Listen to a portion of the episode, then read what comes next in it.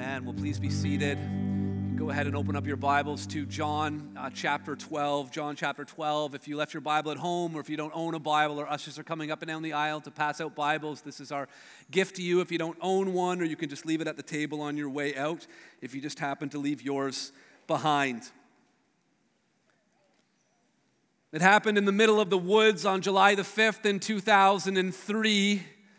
Some of our friends and family were sitting there on benches, and uh, some of my friends who were musicians were playing uh, some uh, music, and that is when it really that is when it really hit me. That was when my uh, father-in-law was bringing Lindsay through the woods down the down the aisle. That was where it began to sink in. I mean, we had been engaged for months. All of this preparation had went into that moment, but it was it was then that I realized this is this is happening that we are going to make these promises to, to one another, rich or poor, better, worse, sickness, health, that, that this was, was God's gift to me, this beautiful bride. That's when it began to sink in. A, a few years later, November the 12th, 2008, and we're in the hospital and contractions are happening, and all of a sudden it sort of sinks in. Oh my goodness, like we're going to be parents.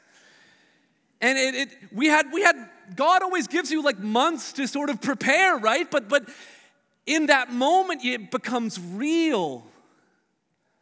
Uh, 10 years ago, September 27, 2009, in the gym of William Gage School, and the, the chairs are being set, and the worship team is rehearsing, and the, the people are coming, and it's sort of, oh my good, this is happening. This church is, is starting, you know, whether it's whether it's getting on a plane to leave your home country to move to another, or whether it's driving into the parking lot at your, your first job, or whatever it may be. We all have these moments, don't we, where we're, we're realizing something we've been preparing for and getting ready for, and then all of a sudden, here it is. We all have those moments, don't we?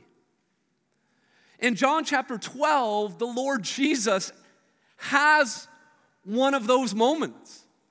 He has just entered into Jerusalem. He's orchestrated the whole thing. He comes in riding on a donkey so that the people can recognize the fulfillment of the prophecy made in Zechariah chapter 9. And they're crying out, Hosanna, which means save us. And they're calling him the King of Israel. And Jesus arrives in Jerusalem and he has one of those moments. He realizes that everything has been leading to this point.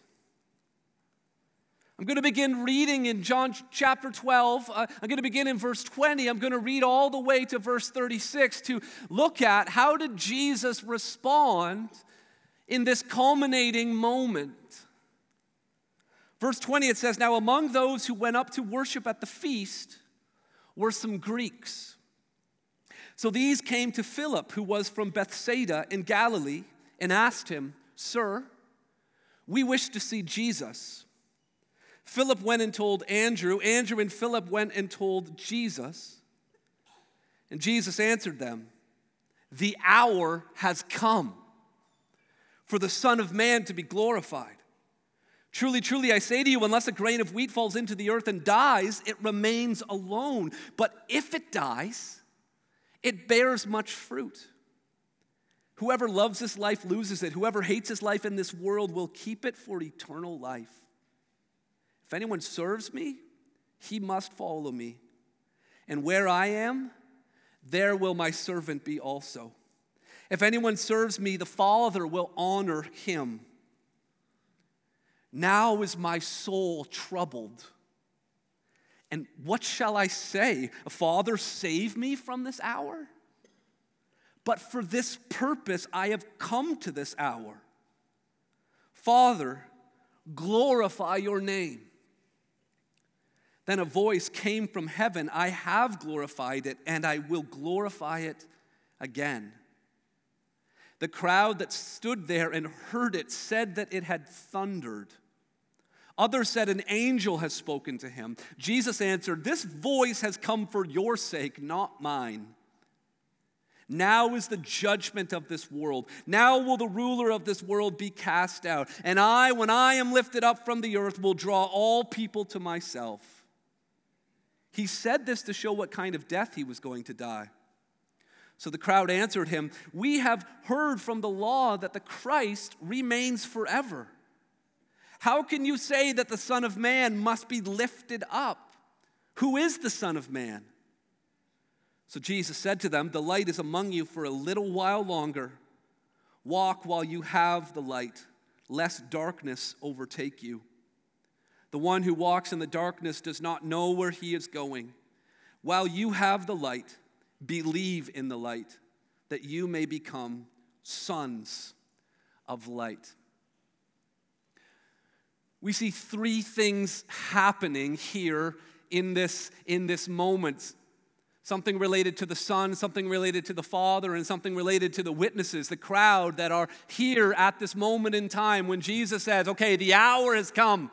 Everything has been leading up to this moment. The first thing that that we can see from this passage is that at this hour, there is this culmination, this focus on the glorification of the Son. Jesus sees that all of his preaching and teaching, all of his miracles, has led up to this moment where he would be glorified. Now, it's interesting, the catalysts, the ones who sort of uh, propel this moment into motion, are the Greeks listed in verse 20. It says, Now, among those who went up to worship at the feast were some Greeks. The timing of their arrival couldn't be more perfect. I mean, the Pharisees who were trying to put Jesus to death, trying to suppress his popularity, had just said in the earlier verse, almost expressing hyperbole, had just said, I mean, the whole world is going after him. And then these Greeks show up in the very next verse. Now, they're not necessarily from Greece. I don't know if they were carrying or concealing souvlaki at all, but the idea was that they weren't Jewish, they were from the outside world. And Jesus recognizes their arrival on the scene as the turning point. Because, yes, Jesus is king of Israel, but he's also king of the world. He's our king. I mean, look at all the nations that are represented here. Jesus came to this hour for the whole world, for every tribe, tongue, and nation. They come to Philip. Now, Philip had a Greek sounding name, and he came from Bethsaida, which was a border town, which was near lots of other Gentile towns. And so naturally, they thought, you know, maybe we should talk to that Philip guy. Maybe he can act sort of as a cultural bridge for us as outsiders so that we can have an audience with the Jewish Messiah, and they ask him very politely, Sir, we wish to see Jesus. Now imagine if Philip in this moment said, You know what? I got this. What, what, what questions do you have? You know what? Let, let, let, me, let me take you to, uh, to this place. You know, let, let, me, let me take you to some other teacher or some other. Why don't you listen to this podcast? Why don't you read this book? Uh, I've got some theological concepts or ideas that I'd like to share with you. I mean, heaven forbid that Philip would do that. Heaven forbid that we would do that. When you come here next week, you're not going to see the sign Harvest Bible Chapel, you're going to see the sign Hope Church. But listen, name Shmame, there's only one name that matters. We're not here to draw people to Harvest or draw people to Hope Church. We're here to draw people to Jesus. There's people all around us saying, Sir, we wish to see Jesus. In fact, in a, a, number of churches where, where they have a lectern or a, or a pulpit where the, the Bible is held and the sermon sort of use, the, the preacher uses that to hold his, his sermon notes. And a lot of those churches, if you go up and, and look on the lectern, that this verse is quoted there. Sir, we wish to see Jesus. Basically telling the preacher, make sure you don't get in the way. Take people to Jesus. And so Philip does what Philip does. He goes, to, he tells Andrew, and then Andrew and Philip went and told Jesus. And then it's at this mo- moment where Jesus says, The hour has come. Now, we've talked a fair bit about how the Gospel of John fits quite neatly into two parts, part one and part two. We talked about how at the conclusion of part one that there's a death and a resurrection, the death and resurrection of Lazarus. And the end of part two, obviously, there's a resurrection of Jesus. But there's so many parallels that, that point us to the fact that there are two parts. Remember back in John chapter 1, it's Philip and Andrew who are the ones who initially learn about Jesus, and they bring Peter to Jesus, they bring Nathaniel to Jesus.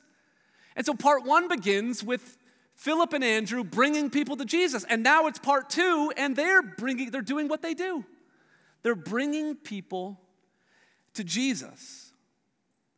And then Jesus says something quite interesting. He, now he says, The hour has come. And this is something that's very distinct about part one and part two. All throughout part one, Jesus and the narrator keep saying, My hour hasn't come. His hour hasn't come. But now he says, The hour has come. Let me show you what I mean. Uh, John chapter 2, when he's talking to his mother at the wedding of Cana, where there's that wine crisis, they ran out of wine, and Jesus said, My hour has not yet come.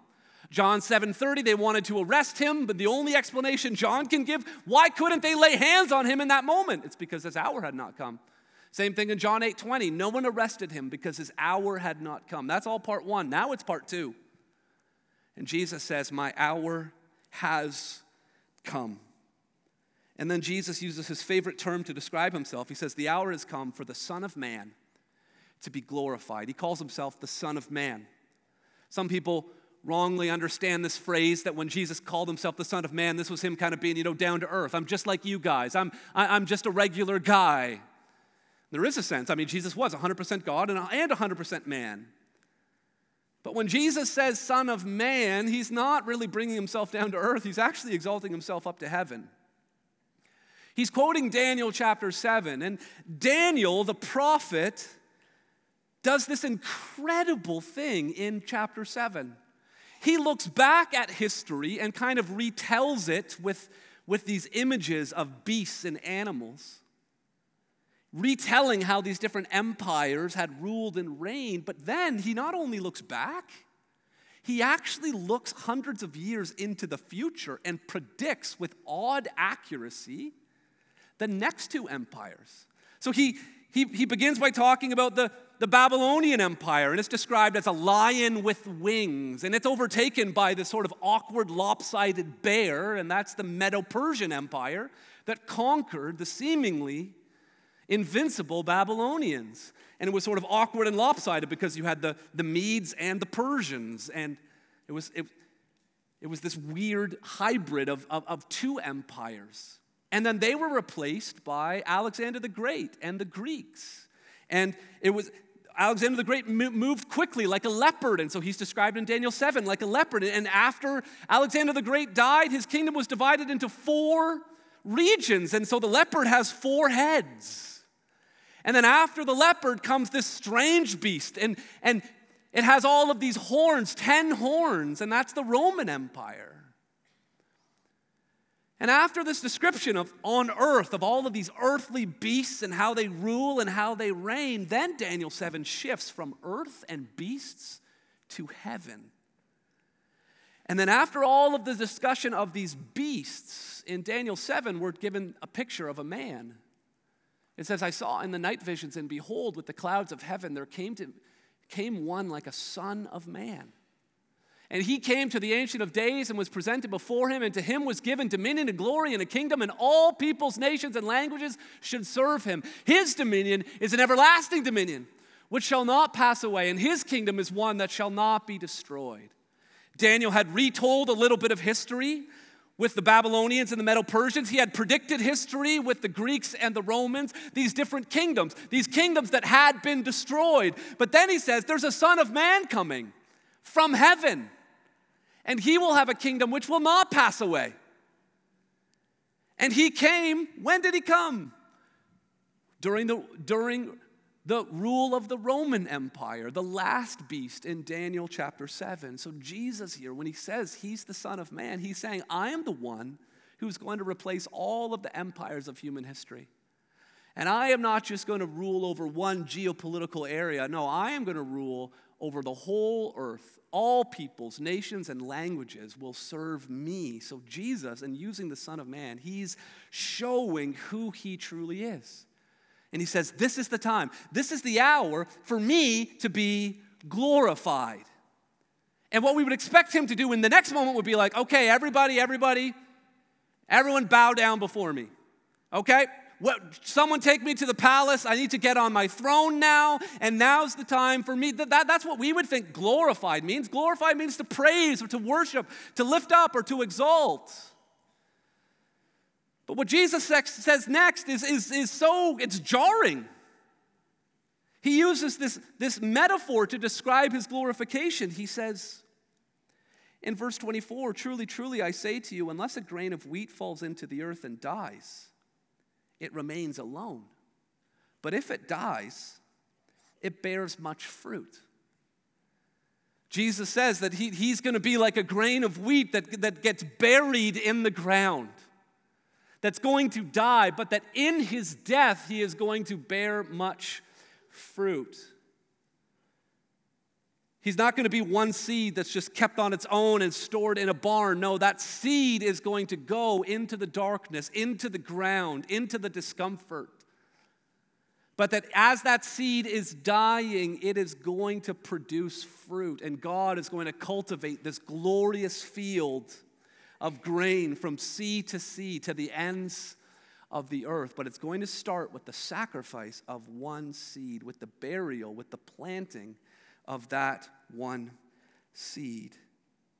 So when he talks about his glorification, he, he doesn't talk about when he's worshiped in the book of Revelation. He talks about when he's crucified on a Roman cross.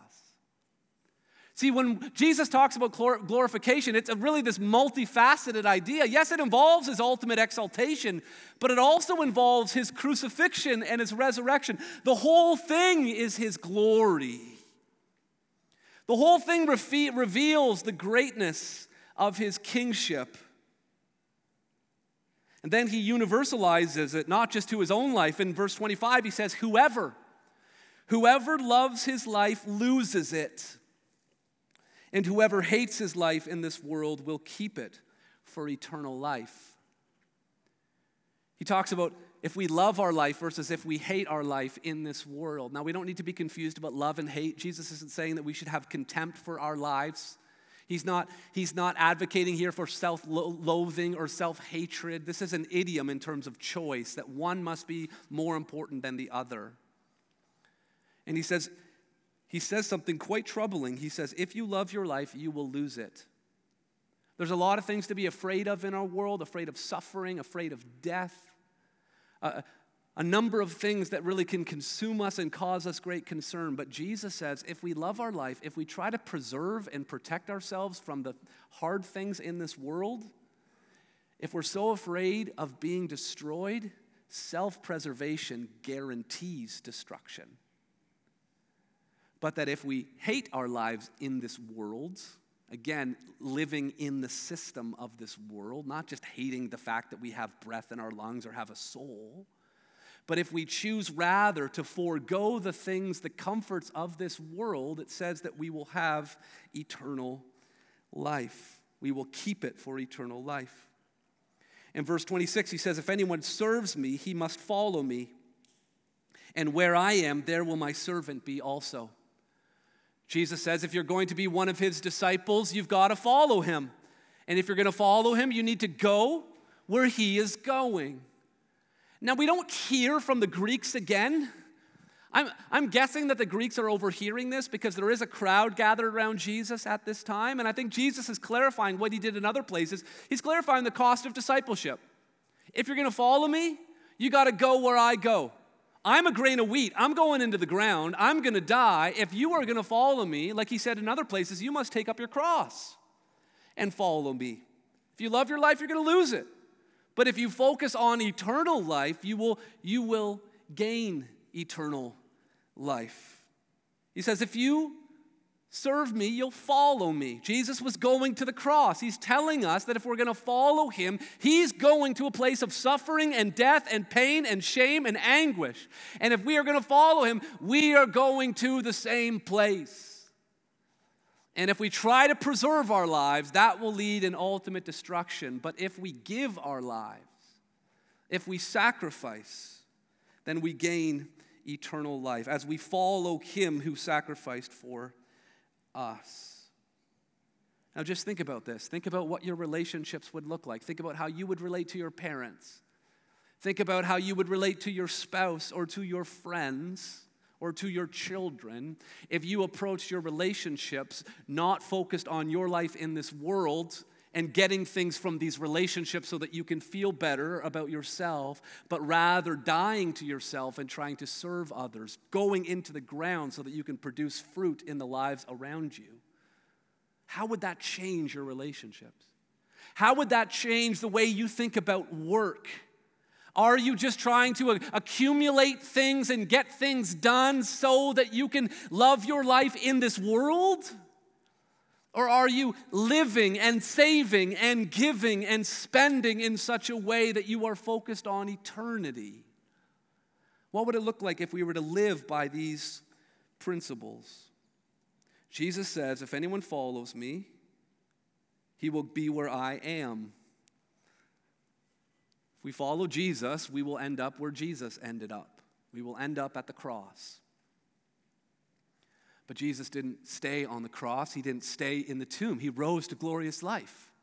So look at how he finishes at the end of verse 26. If anyone serves me, the Father will honor him. So we do, we follow him to the cross, loved ones, but we also follow him to glory. We follow him to eternal life. We follow, we, he, he is the one who deserves all of the credit and the honor. But if we simply follow Jesus and align ourselves with him and trust in him and believe in him, then we get the honor that only he deserves.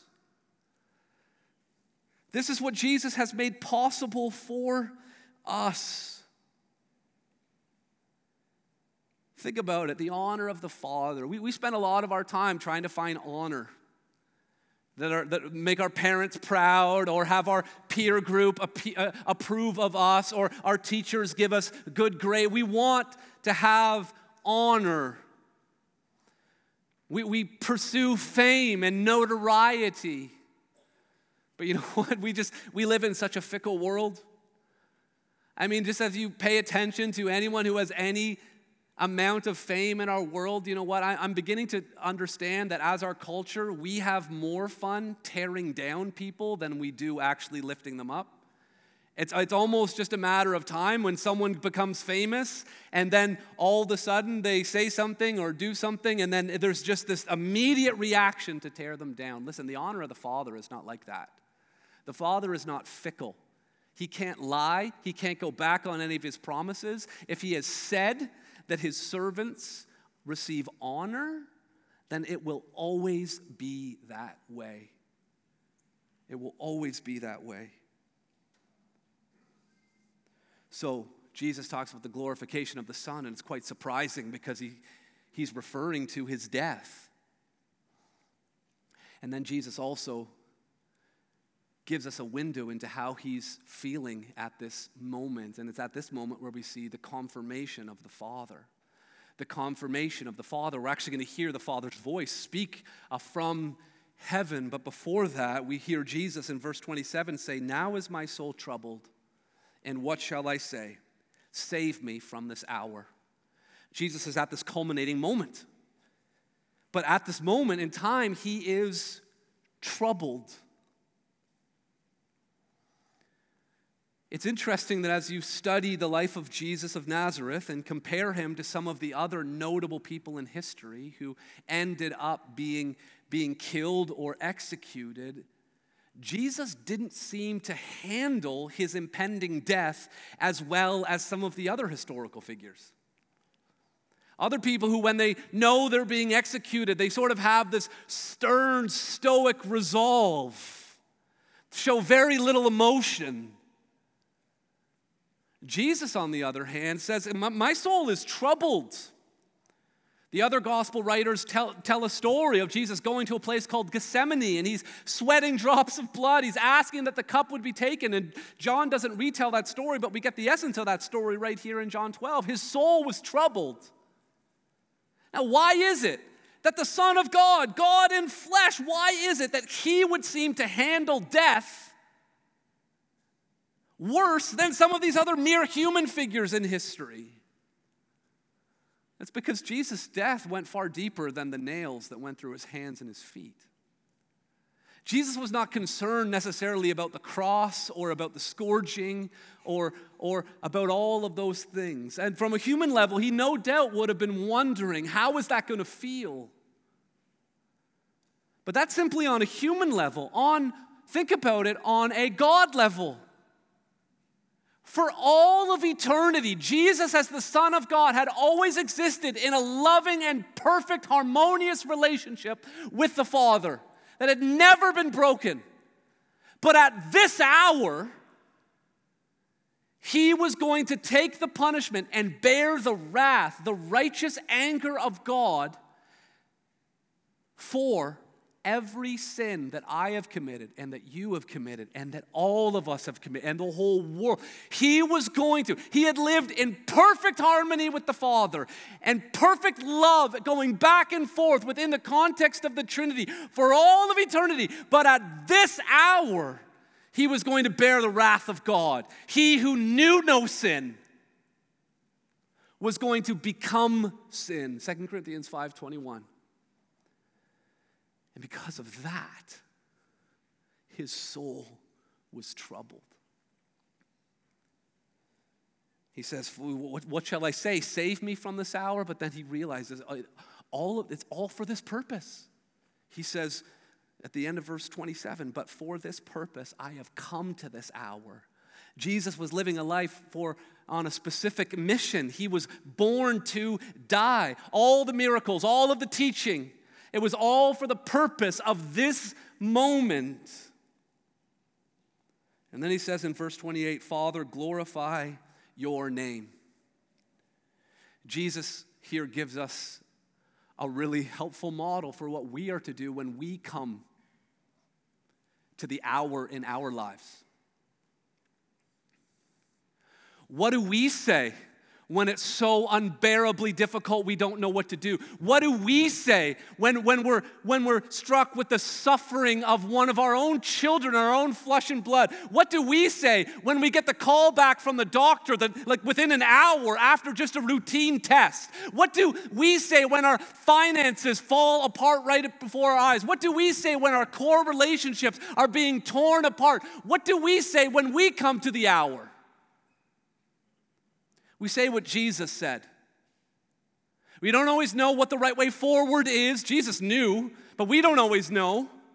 We don't always know how it's going to turn out. We don't always we don't know what's going to happen. But we can pray what Jesus prayed. God, what I'm going through right now, I pray that you would help me to bring glory to your name.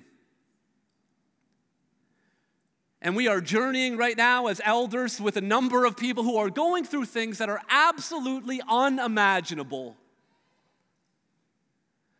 And the recurring theme that's resounding in all of these conversations is that we just want God to be glorified in this situation. That's the only thing that is getting them through it.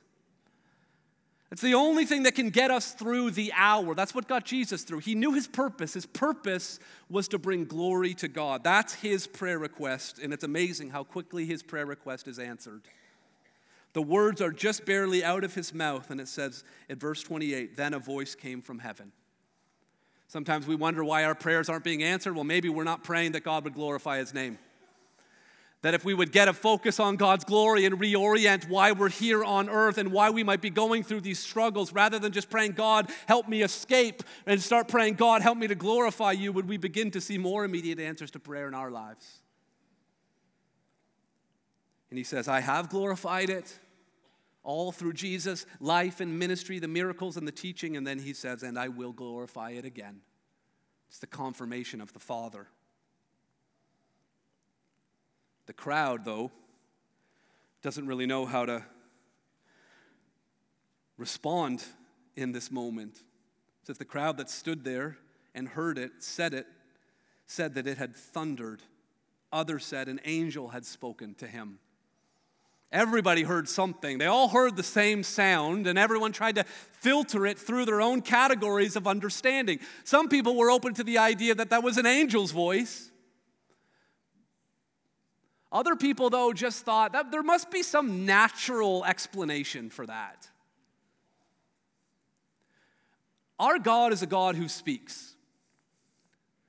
He has spoken, he is speaking. You may not count on him speaking to you know calling out to you but from heaven like he did to his son.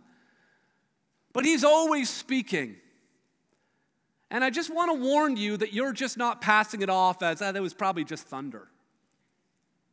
God speaks to us through His Word, He speaks to us through circumstances, He speaks to us through nature, and sometimes we can just cast it all aside. Rather than putting it together and actually stopping and listening, we just say, oh, it just must have been thunder. Don't do that. Don't be like the crowd. Speaking of the crowd, Jesus is now going to answer some of their questions. We've seen the, the glorification of the Son and the confirmation of the Father. And thirdly, we're going to see the, the confusion of the crowds. And maybe you're here today, and you, I mean, you've been coming to church for a little while, and you, you just got some questions. You're not putting it all together. And I just say, don't dismiss because you don't necessarily understand. Continue to seek. That's why, that's why our church exists, so that more people can know what it means to follow Jesus. We see the confusion of the crowds. Jesus says in in verse 31, he says, Now is the judgment of this world. Now will the ruler of this world be cast out. That would, that would have been confusing for them. Because when they were saying, God, save us, Hosanna, what they meant was save us from Rome. They were expecting Jesus to say, Now is the ruler of Rome to be cast out. That's not what he says. Jesus says, You've got bigger problems than Rome. He says, Now the ruler of this world will be cast out. There is a spiritual battle that Jesus is about to have victory in. He's going to cast out Satan from his place of ruling the world. And this is how he's going to do it. In verse 32, he says, And I, when I am lifted up from the earth, will draw all people to myself. Now, oftentimes we quote this verse in the context of a worship service, and we say, okay, we're all here to lift up the name of Jesus. And as we lift up the name of Jesus, we're, we're going to hope that God would draw people from all over to Him. We're going to lift Him up in praise. But we need to read the next verse. So often, accurately interpreting the Bible is just as simple as reading the next verse. Verse 33 He said this to show by what kind of death he was going to die. When he said lifted up, he was referring to the fact that the, he would be laid on the ground on two pieces of wood, and then hammers, hammers would be, nails would go through his hands and through his feet, and then through a pulley system, the Roman soldiers would lift him up on the cross where he would suffocate to death. That's what he meant. But the crowd was confused because that word lifted up, they knew what he meant but they also knew that lifting up, similar to the way he was using glorification, he talks about being glorified, but he means he's talking about his death. Now he's talking about being lifted up, but he's talking about the cross. They were confused because they were looking forward to a Savior who's described in Isaiah 52, verse 13. It says, Behold, my servant shall act wisely, he shall be high and lifted up, and shall be exalted. And so the, the, the, crowd, they were expecting a Savior who was lifted up, but they knew Jesus meant lifted up not in that way, but in being lifted up on a cross. But again, good biblical interpretation is as simple as just reading the next verse. Isaiah 52, 13 is the end of that chapter, and the beginning of Isaiah 53, the next chapter. Again, you just keep reading. It says, He was pierced for our transgressions, He was crushed for our iniquities.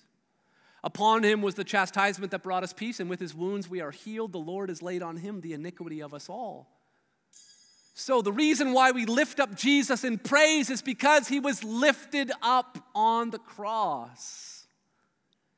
But the crowd was confused by this. They knew he meant the cross. Look at verse 34. So the crowd answered him We've heard from the law that the Christ remains forever. How can you say that the Son of Man must be lifted up? They're saying, We've read the Old Testament. The Old Testament says that when the Messiah comes, he's going to reign forever. But you're talking about being lifted up on a cross. It's the confusion. That they don't know what's happening. They, they were talking about passages like 2 Samuel 7 uh, 13, where David was promised that one of his offspring would, would rule forever. Or that famous Christmas passage, Isaiah 9 For unto us a child is born, and a son is given. The government's going to be on his shoulders, and he'll reign on the throne of his father David forever. So they couldn't understand how could, how could the Christ reign forever if he's going to be crucified? How can he be the Daniel 7 Son of Man that will replace the Roman Empire and that will rule from sea to sea? How can he do that if the Romans kill him? You can understand their confusion. They ask at the end of verse 34, Who is the Son of Man? Now, Jesus had already said, he, he, he, It's him. So Jesus said to them, The light is among you for a little while longer. Walk while you have the light, lest darkness overtake you. The one who walks in the darkness does not know where he is going. While you have the light, believe in the light, that you may become sons of light. Light has been this major theme in the Gospel of John. It, started in John chapter 1, verse 4 and 5. In him was life and the life was the light of men. The light shines in the darkness, the darkness has not overcome it. The true light, which gives light to everyone, was coming into the world. In John chapter 3, after he said, God so loved the world that he gave his only begotten Son, in verse 16 and verses 19 and 20, he says, This is the judgment. Light has come into the world, and people love darkness rather than the light because their works were evil. For everyone who does wicked things hates the light and does not come to the light, lest his work should be exposed. And then uh, John chapter 8, verse 12, Jesus said, I'm the light of the world. Whoever follows me will not walk in darkness, but will have the light of light. And in John 9, 4 and 5, talking about the urgency, we must work the works of him who sent me while it is day. Night is coming when no one can work. As long as I am in the world, I am the light of the world. So Jesus here is talking about light and darkness, and He is the light. He is the Son of Man. He is the light that is shining in the darkness. And there's a sense of urgency. He says in, in verse 35 that the light among you, the light is among you for a little while longer. There's a sense of urgency. He says, Walk while you have the light, lest the darkness overtake you. There is a, there is a darkness, there is an evil force in this world that is trying to destroy us. It's in our flesh, it's in the world around us, and, it, and then the whole spiritual realm as well.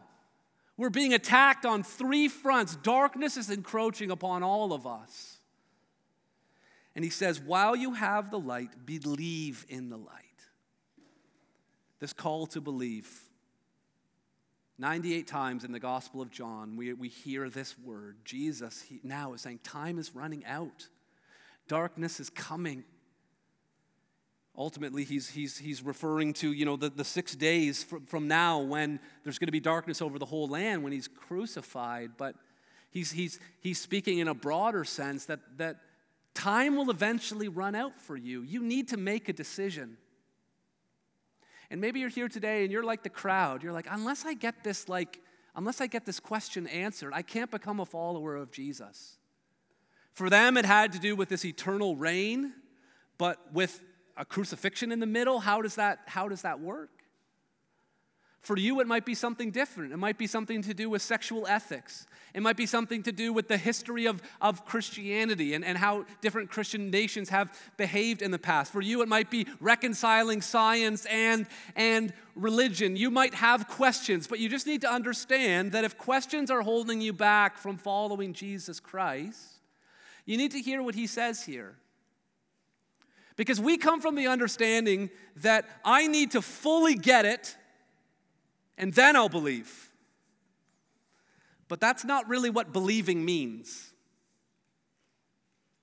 It's not I understand it and then I believe. It actually works the other way in following Jesus. It's I believe and then I understand it. Now, I'm not talking about blind faith. Jesus describes himself as a light. He had already shown them a fair amount of things. I mean, he had just raised the dead. That's what got the whole crowd together in the first place.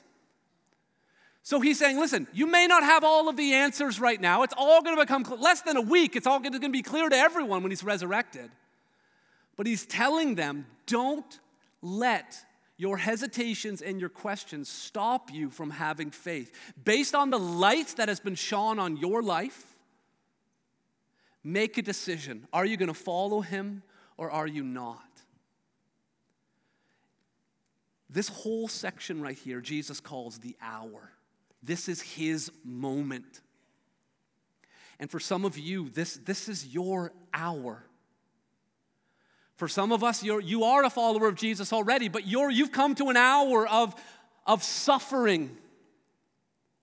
And it's time for you, like Jesus, at this hour to say, you know what, God, just glorify your name. I don't know how it's going to work. I don't know what you're doing, but I just pray that you would bring glory to your name. For others of you, this is your hour to make a decision to follow Jesus Christ, to be all in. Yeah, there's still, we all still have questions. But based on what has been shown to you thus far, based on the light that you have received, will you step forward to continue to walk in the light, or will you foolishly persist in the darkness? This is your hour. Make a decision to follow him, make a decision to live for his glory. Let's pray together. Our Heavenly Father, we pray right now that light would triumph over darkness that the light of your glory would shine in our lives. Lord, I pray for those who are walking through dark seasons, that the hour that they find themselves in right now is so painful, is so difficult, is so confusing, Lord. I pray, God, that you would be glorified in those situations, that your light would shine in the midst of the darkness. And God, I pray especially for those who are here who are not yet following Jesus.